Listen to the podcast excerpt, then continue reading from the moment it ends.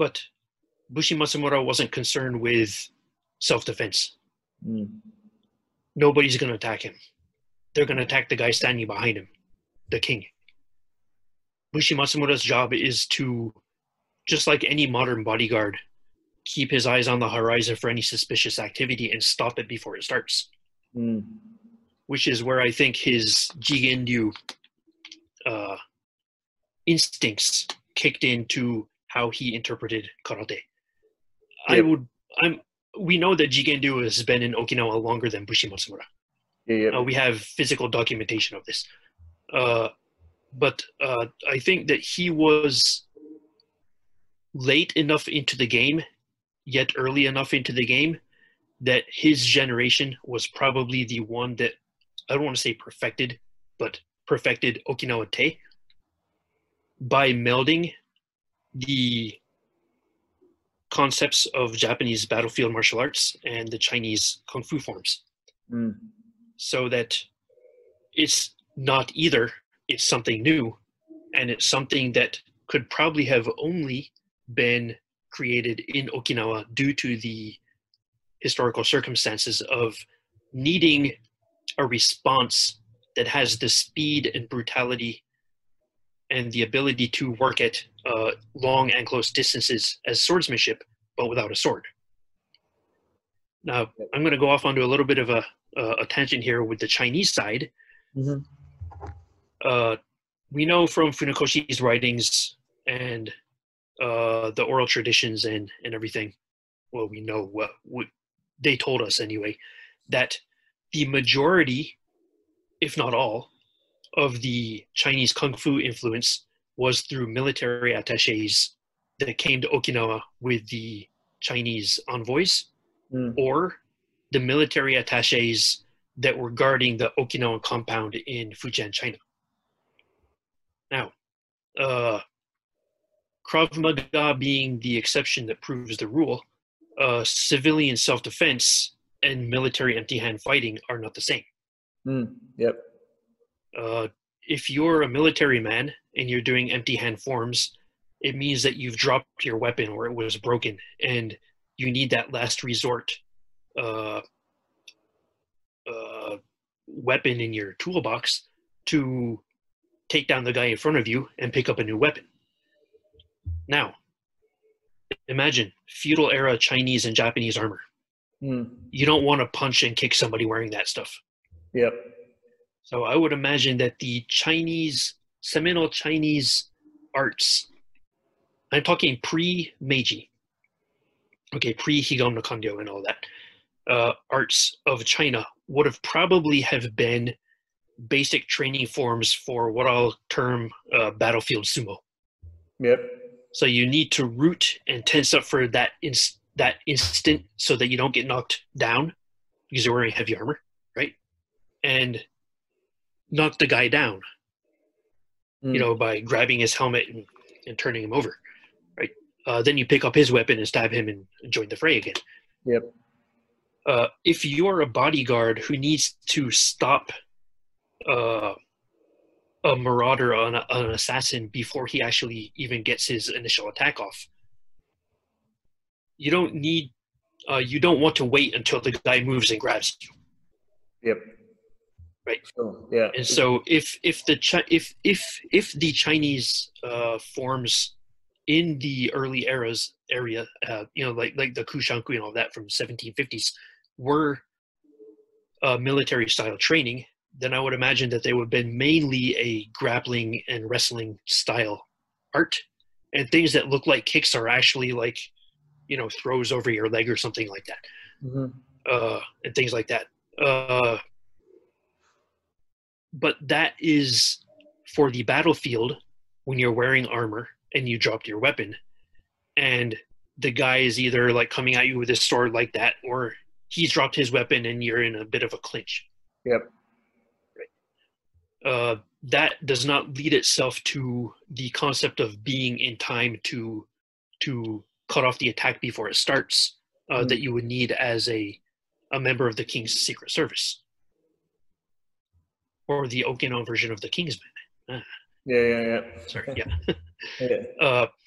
This is all a hypothesis, of course. There's the only thing that we have to go on is the kata and the new / old evidence that we have in front of us that there was a stronger Japanese Koryu martial arts influence than anyone had either admitted or known before. Well, one of the I keep hearing is the Nakawara is from the Jigen-ryū style, bang, bang, bang, bang, bang. They've just adapted it to striking. Yeah, to the fist. Yeah, but I haven't actually seen any proof or evidence. No, that's one of those pesky oral traditions. Yep. But you also don't see the makiwara as it is in Kung Fu. Mm. And if the Kung Fu that the military was learning was more for battlefield-style armored grappling, they wouldn't need to smack the fist against a piece of wood to strengthen it, because, you know, they were trying to, you know, grab the guy's helmet and throw him on the ground so that he has a hard time standing back up. Then you pick up his spear and, you know, do him and move on. But the makiwara as formulated from the Jigen-ryū, they call it the Tategi-uchi, right?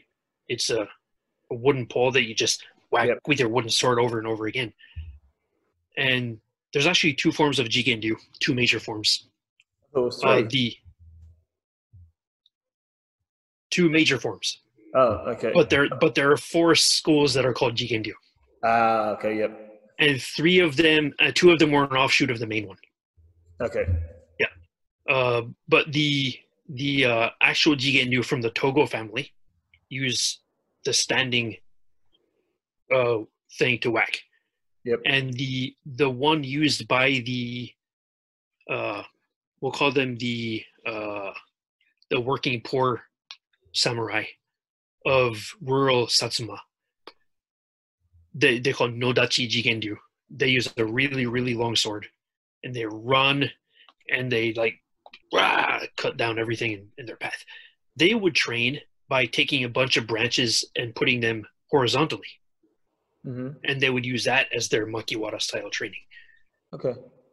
So if the makiwara came from Jigen-ryū, and it was an invention of Bushi Matsumura or somebody of his lineage before him, then that would indicate that the version of Jigen-ryū that was being practiced amongst the Okinawan gentry was the main line of Jigen-ryū, because they're using the vertical post.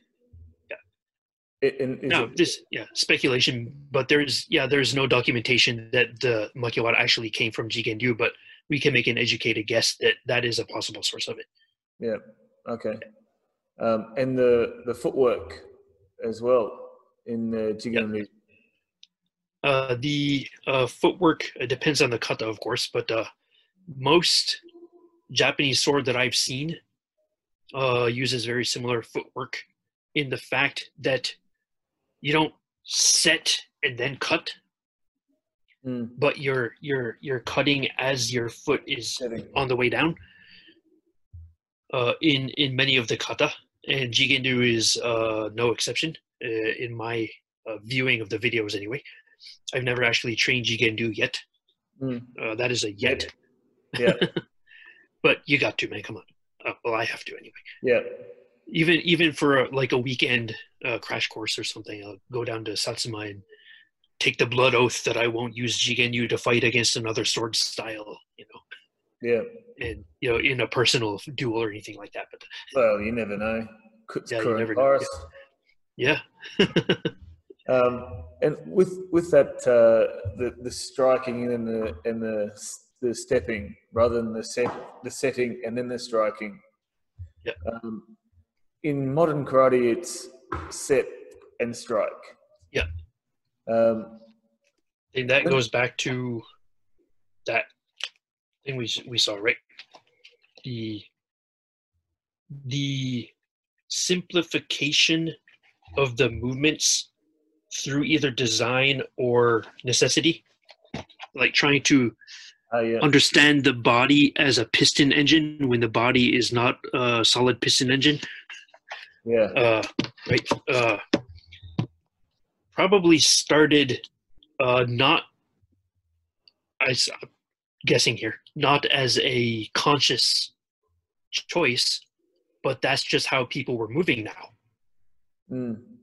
And they were learning through their Western sport that you plant your foot on the ground before you hit the ball. Sure. Yeah. Right. And that just became part and parcel of the human movement patterns in modern Japanese and Okinawan society. Good, bad, or indifferent, it doesn't matter unless you're trying to understand how the martial arts were practiced in the 1750s. Yep. Rather than what everybody calls the old school karate from the 1950s. Yeah. Well, that's a good lead in for my next question. I mean, we could talk about the biomechanics in karate and for a long time. And actually, that when I was coming to see you, that was one of the things I wanted to talk about. Yeah. The biomechanics, or the different biomechanics from what Kinjo-sensei teaches and Arakaki-sensei teaches compared to the modern style. Yeah. How do you differentiate between, I mean, everybody wants to classify everything as traditional karate or modern karate, sports karate, classical karate. How do you, where do you draw the line? I don't think that we can really draw the line in a historical timeline type of thing. Maybe you draw the line at the purpose that karate is being trained for. Mm-hmm. Classical karate, I would imagine, is the Bushi Matsumura line. The guys who actually needed it in their day-to-day jobs, not necessarily as a personal defense or restraining techniques, like you would need in law enforcement, but the guys who needed it to protect their king and their castle. Yep. Against, not that ever actually really happened that I'm aware of, but the training would have been geared towards that. Then if we look at, we can say that traditional karate is anything JKF and full contact karate is anything Kyokushin. That's what they do in Japan. Mm. Traditional karate dentoha is your non-contact JKF style. Yep. That's what they call traditional karate. But when we get a little bit later in the timeline, and there are different needs for having a kind of martial skill, i.e. the warrior class is now the way of the dodo. People from all walks of life are being conscripted in the army, not just a special class of people whose job it was to fight, but everybody. And you know, repeating guns and, you know, all of that basically made the classical martial arts kind of obsolete in terms of their original functions, right? But you can still take those same movement ideas and principles and kind of rework them so that they can become a form of civilian self-defense. Yeah. And that's where I see the Goju prototype that Higaonna Kanryō was teaching coming in. Because he went to China in the 1870s, which is, you know, during this whole big upheaval, China's having its own problems. The Duokyukan in Fujian had basically ceased to function in its original, you know, local government office building / warehouse for tributary, you know, presence to the Chinese emperor, to a place where pro-Chinese, anti-Japanese Okinawans would gather and, you know, badmouth the Japanese, basically. Yeah. So when he was there, need to rewind a little bit.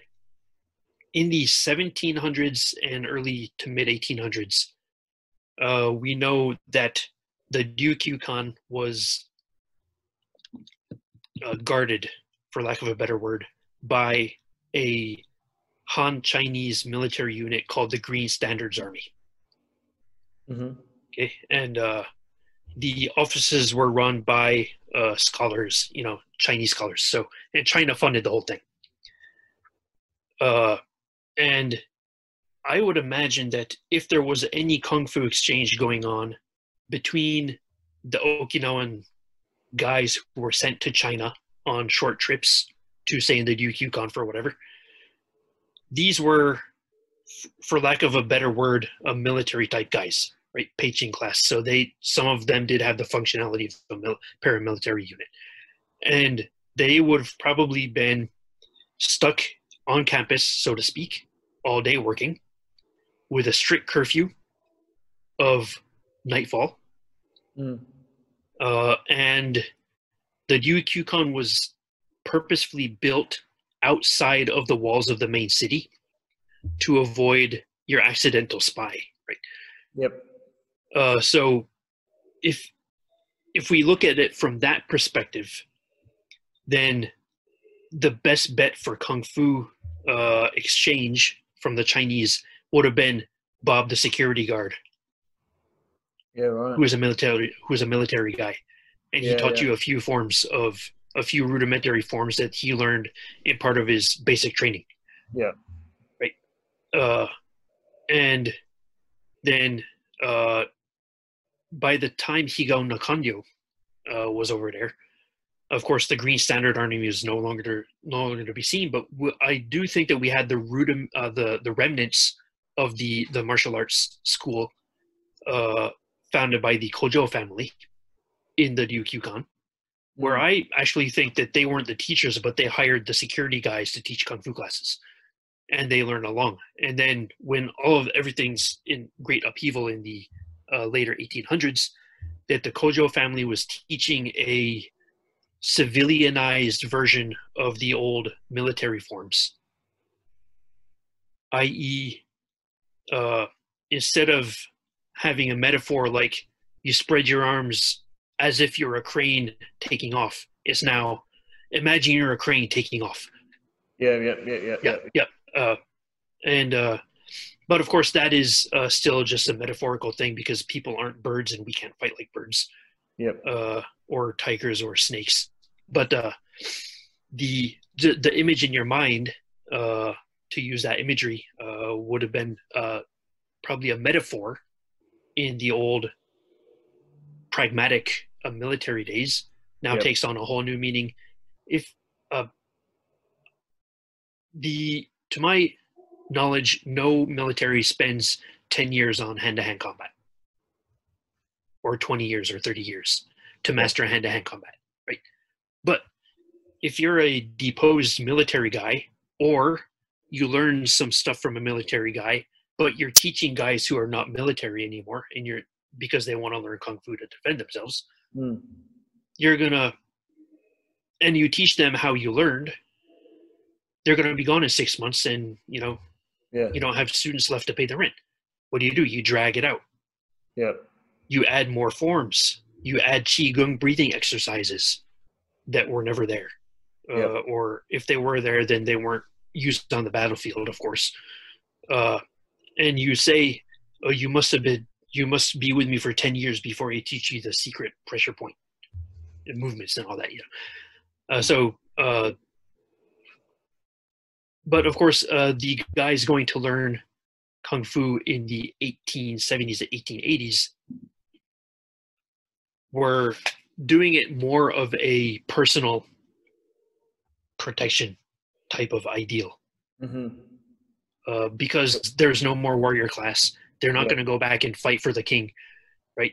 But because things are in upheaval in China, in Okinawa, in Japan, there's more instances of interpersonal violence that your average samurai or your average peichin would not really have had to worry about too much, because if you're going to attack a samurai, that's inviting a sharp sword to the midsection.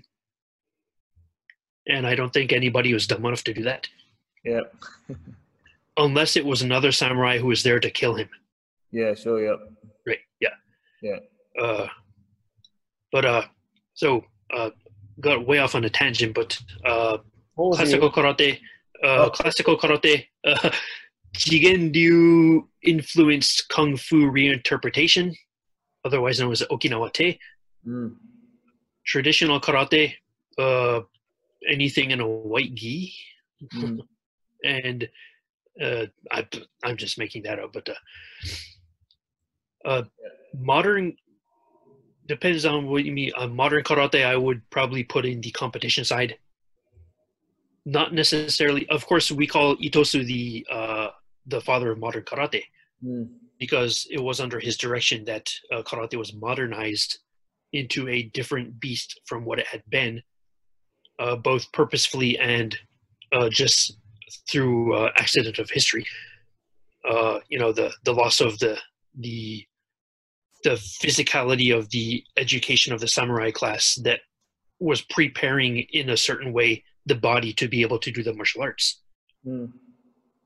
Well, on just riding your horse, walking with a sword in your belt, things like this, will make you imagine, they'll make you understand your body in a different way than people who drive to work and have a Colt 45 at their hip. Yeah. Well, it's, I suppose they'll create their own kata, but... But traditional karate, I say that the majority of what's done, or for what I've seen done in Okinawa, I would say that, yes, that has a tradition of at least 100 years, right? Goju and its prototypes. Goju was 1930... Hey, in a decade, Goju will be 100 years old. Yep. And then what was there before that formed the tradition of Goju, right? I would classify that as traditional karate, even if it's not what I see as classical karate. Yep. Yeah. So I mean... If we're talking about classical karate and Matsumura, is his philosophies, principles, ideas, are they almost dead and buried?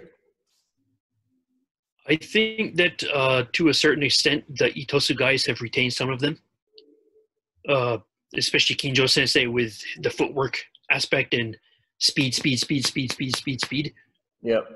Because Bushi Matsumura was known to have said that the warrior respects what he called divine speed. Yep. And divine speed in Japanese martial arts means fast enough to meet the timing that they call Setsuna, which is a Buddhist term for a very, very, very short period of time. And some math wizard figured it out that the Buddhist unit of time known as the Setsuna is equal to 1/75 of a second. Okay. That's fast. Like, yeah. That's pretty quick. Yeah. And you don't get that way by doing Sanchin in heavy armor. Yeah. Yeah. That's true. Yeah. But then again, Sanchin wasn't designed for that. It was designed to not be knocked on your rear end in battle when you're wearing heavy armor by rooting and tensing up for that split second so that you can evade the guy's throw, like the modern judo guys do. Yeah. Yeah. Or the sambo guys or the wrestlers. But there is one school that claims direct lineage to Matsumura. That's the Shorinryu of Soken Hohan. Mm-hmm. I'm not sure if all of their kata are directly from Matsumura. Like, I don't see Matsumura as actually having done a white crane form. Yeah. Or some of these other things that are usually attributed to other schools, like Shinto and all of that jazz. But they do have some interesting things. They're also big on speed. Mm. Their Passai opens up with a front cross instead of a rear cross on the foot. Yes. So your left foot steps in front of your right foot instead of behind it. There was a there was a branch in Queensland. I don't think they're here anymore. But I did see that.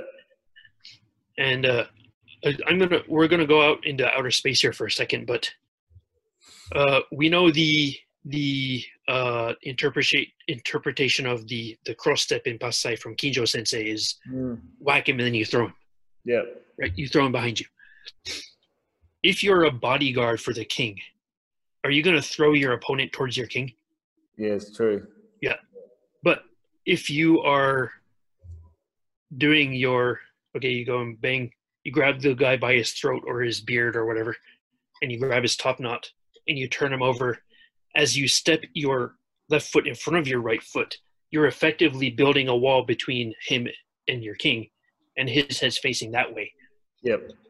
So that it does make technical sense that having a front cross instead of a rear cross for that particular movement in that particular context makes sense. Yep. Well, we're going on another tangent here, but is there too much bunkai? And I hate using that term, but everybody knows that term. Is there too many interpretations of one movement? My father and I had a discussion about this as well, and the same idea about the amount of kata. I mean, how can anybody realistically remember 40 kata, for example, over a 30-year period, 40, 50-year period? If you're trying to remember what you did 30 years ago, I can't remember what I did last week when I'm teaching the kata. I mean, the same ideas with the applications of bunkai or oil, however you want to classify it. There's only one way to, when somebody punches your face, there might be a couple of ways depending on what they're doing. Yeah. But it can't be 55 applications for a downward block. Oh, 75, but... 75, yeah. Sorry. The author of that book and I have the same birthday, by the way. Okay. Yeah. Anyway, not year, but month and day. Anyway, I would say that if we are going to be looking at karate from the cultural standpoint and the idea of kata in the Japanese culture, you don't interpret or you don't have 75 interpretations of the tea ceremony. You have one because that's the kata and that's what it is. Now, that doesn't mean that little things don't change here and there. I'll even go out on a limb and saying that changing from a closed fist to an open hand isn't even changing the kata, because the kata resides in how the body itself is moved in the combative context, not what's happening out here at the fingertips. Mm-hmm. So, in that regard, I would imagine that. If you're a swordsman or you have sword training, and we know that Japanese sword kata is always two-person kata. There's no such thing as a solo kata, except in the iaido. But even then, they have the two-person version of it that you do with wooden swords, so that you get the combative thing. And then you use your live blade for your solo kata. But anyway, if that is your cultural reference of a kata, and you are revamping a kung fu form to fit your particular needs as an Okinawan who has this job description. I'm going to go out on a limb and say that you had a very specific application in mind for that entire kata, because that's just what kata is in the Japanese sense. Now, that doesn't mean that, say I'm being attacked, or I have to stop a guy using the first move, Naihanchi. I reach out, bam, grab his throat, stop him in his tracks, grab around behind his head. I try to pull him into the elbow, but he resists, so I have to punch him. Mm-hmm. That's not changing the kata or the application. That's the combative context that Funakoshi was talking about in whatever rule he wrote in his 20 rules, where the kata doesn't change, but the context of the combative situation may change, so that you're using the same principles of movement, like, to me, the beginning of an elbow strike and the beginning of a punch are the same. Mm. You either keep your elbow bent or you extend your fist out. Bang. I'm talking about just the initial oomph that starts the engine of the movement. And so, bang, bang, he resists, so I couldn't pull him down, so I had to punch him. Yep. So that kind of thing we can call the oyo. But the function of the kata, in this case, if we're going to take this interpretation as correct for the time being, the guy moves forward, bam, slam him in the throat, stop him in his tracks. Works every time, yep. Unless you miss, right? Then you cup his head and you pull him into your move. The principles of pulling the guy into your move don't change if you're hitting with a fist or the elbow. Mm-hmm. So to me, that's not changing the bunkai or the thing. It's just you had to extend the hand out rather than keeping it bent. Yep. Does that make any sense? Yeah, totally. So, but saying down block against a front kick from the inside, down block against a front kick from the outside, down block against a midsection punch from the inside, from the outside. None of those are different if you're using it as a block, right? Yep. And I don't think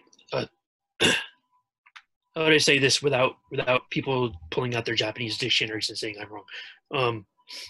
Yes, uke does not mean block, but that's the context in which it is often used in karate.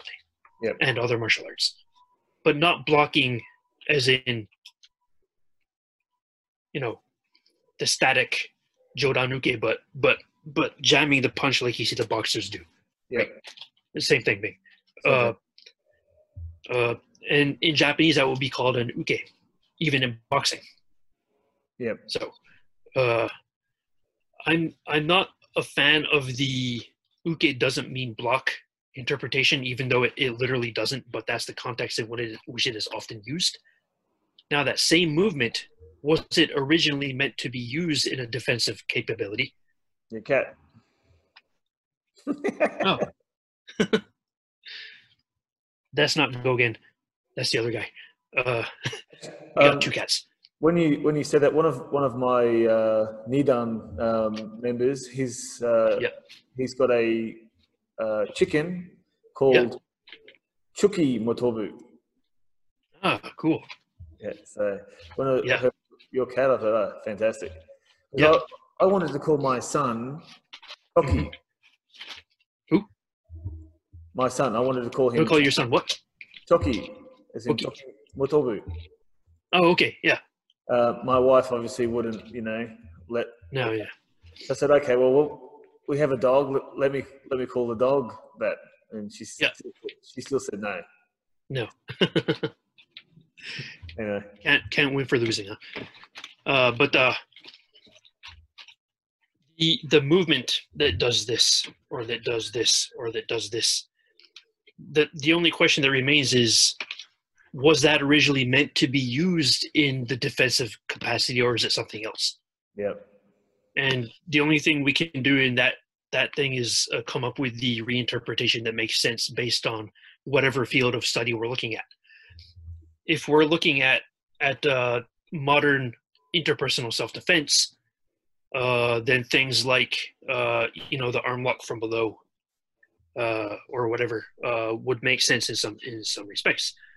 If we're looking at it from the point of view of the bujutsu, the martial arts aspect of Bushi Matsumura and guys before him along that particular line, I would imagine that they weren't concerned with locking a guy's joint, because if you've got a joint lock on somebody and he's still standing, you haven't done anything. Mm. He can sacrifice that limb and still use the other three limbs and gravity to drive into you. Yep. So if you're going to lock a guy's joint, you want to either break it in half or make sure the guy's flat on the ground when you're done with it. Not like keeping it up here Yeah. And saying, that hurts, doesn't it? Yeah. Because it only hurts, right? Yeah, he's not tapping out. It only hurts, yeah. And he's not tapping out because he's got a dagger in his other hand that he was going to use to kill your king, and he's going to be using that on you. Which is another thing, getting into its technical things. If we're looking at the kata from the martial arts point of view and not the self-defense point of view, a grab to your wrist or your lapel or your hair or your neck or your elbow or whatever is usually going to be followed very shortly, if not at the same time, as a knife to your ribs or a short sword or whatever, right? Yeah. The grab to your top knot from behind, he's not going to stand there and let you do your jujitsu on him. He's already got his short sword across your throat. Yeah. Right? The same thing with a pugilistic or a striking type of attack at the outset of the kata. How do they put it? One sword guy said that their kata always starts from the moment that the guy's sword is already here. Mm. And that's the intensity at which you have to train your kata, because that's what you're going to be facing if you get a sucker punch with a samurai sword, or if you get a sucker punch on the street down in Queensland. Yeah, you're not going to see it coming until it's already on your face, right? Actually, in your Itosu book, you were I think Kinjo was talking about the sequence of the kata, and yeah. I think it's ni, san. Yeah. And how it sort of evolved into, number 2 was down block, number 3 is punch, number 4. Yeah. Instead of that idea of the sword being on your throat and being and having that intensity. Yeah. And maybe we've lost that intensity when we're practicing our kata. Yeah. I think that doing kata to cadence is probably a modern thing, of course, because you got 50 kids and you got your teacher up on the podium in front of them, so like each knee some right, they're doing the kata. But I think that particular version of karate wasn't, as we know, being trained to that particular end. Yeah, that purpose. Right? Yeah. And I think that kata always has been, always should, always was, always will be a solo endeavor. Because my current understanding is that kata should not have breaks in the flow. Yep. Once you start bing, bing, bing, all the way to the end, you don't stop and pose for the judges, right? Yeah. Speaking of which, I see that move in Seibai as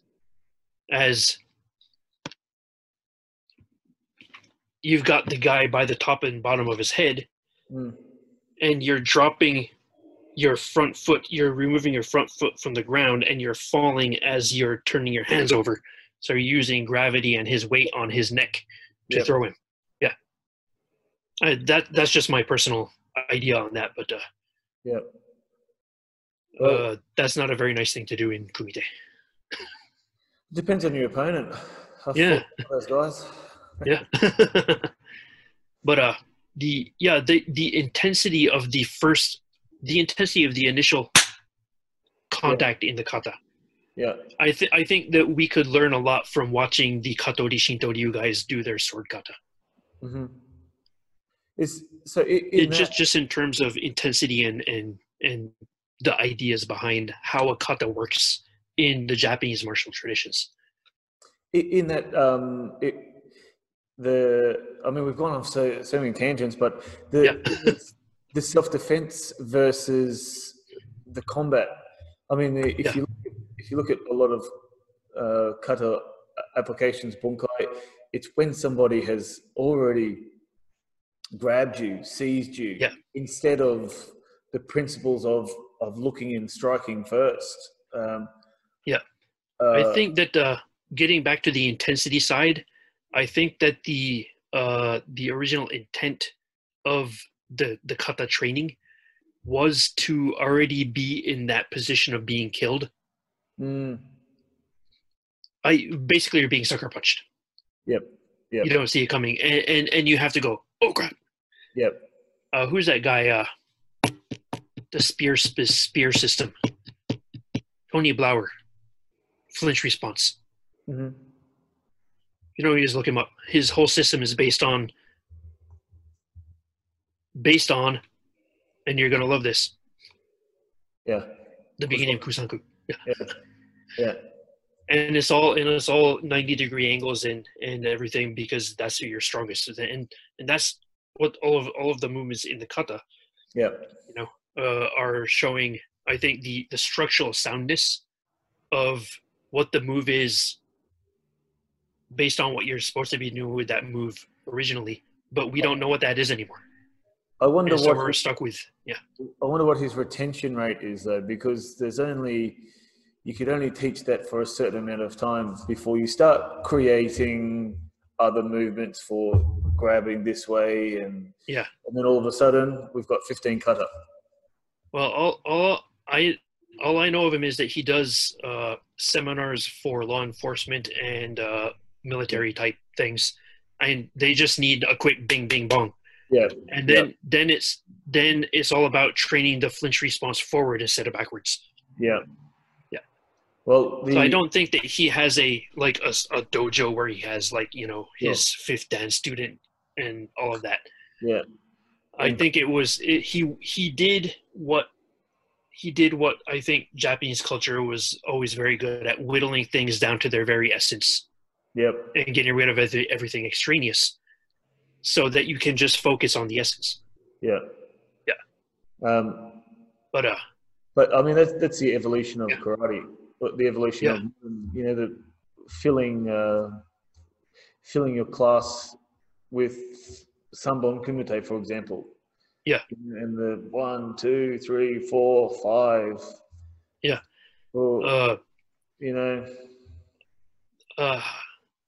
Patrick McCarthy put it this way once. He said, if you look at a Chinese painting, a classical Chinese painting, you got the mountain here, you got the river here, you got the village here, you got everything. Like, everything's filled in. And it's very busy and intricate. Look at a classical Japanese painting. 3 lines with your brush on a white piece of paper. Yep. Right. And to me, I think the ideal of karate in that respect is the minimalist approach. So, to use, how to get the maximum effect out of the minimum input. Not training input, but the minimum amount of movement to get the maximum effect. And I think that is one of the things, other than the combative application side of kata, that kata is designed to do. And we'll take a kata like, I don't know, Itosu's Passai Dai. Mm-hmm. How many different movements are there actually in that kata? Not a whole lot, right? Yeah, it's repetition. Pinan Nidan, for example. I mean, that's repetition on both sides of the body, up and down, bing, bing, bong. And I think that somebody put it to me once that it's like a hurdle racer. The guy who does 100-meter hurdle jumps, 400-meter, whatever it is, right? The length between the hurdles, no matter where you go in the world, is going to be the same. The height of the hurdles is always going to be the same. And you know that. That's why you're able to run as fast as you can down that thing. Now, you want to mess somebody up. You make a hurdle like 3 centimeters taller. Or move it, 5 centimeters closer than the standard, and you're going to mess them up. And they said the minimalist nature of the karate kata, in one respect, could be to help you build those brain synapses for the speed at which you need your combat to be. If you're talking about, down and dirty, bloody, nasty, combat. And so, you know, Pinan Nidan is, I think, the perfect exercise for as a speed drill. Mm. Or even Taikyoku, right? Taikyoku Shonan. Yep. Do it as a speed drill. No stops. No stops. Do as fast as you can, right? And then do it faster, and do it faster. Because you don't have to think about the moves anymore once you've got the kata. So it's like the hurdle racer. He doesn't have to think about the hurdles. His job now is to run as fast as he can along that race. And that might be one of the benefits, other than, of course, the combative application aspect of kata and using it as a solar representation of same, could be in as a speed drill type of thing. Because you don't have to think about it after you've done Pinan Nidan for, 50 times in a row. You got it. Now just do it. Yeah. Matani Sensei always talks about he teaches Kumite based on Pinan Nidan. Yeah. Just that go forward and that repetition again and again and again. Yeah. Makes sense. Yeah. Makes sense. Bing and bong. Bing and bong. Bing, bong. Bing. Sorry. Mate, just wanted to wrap it up with any upcoming... I spoke to you earlier about some upcoming projects that you've got. You must have a lot. I've got 4 on the burners now, and they're all on low heat, so nothing's boiling yet. One is because I'm not traveling 3 hours a day. Yeah, exactly. One thing is I had so much fun doing this, and I found so much stuff that was just there that nobody had, people had seen it, and, Andreas Quast already had all of it as well, but like the old newspaper articles.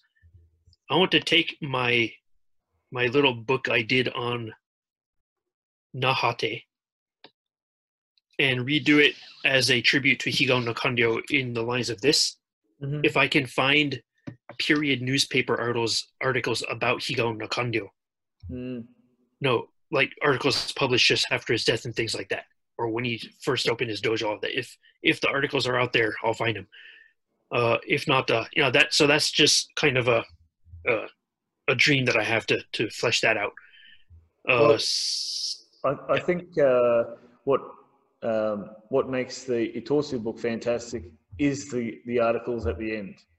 Like the last third of the book is just very entertaining and gives you a real snapshot and idea of the times and the characters of, humanizing Itosu and Azator and all those guys.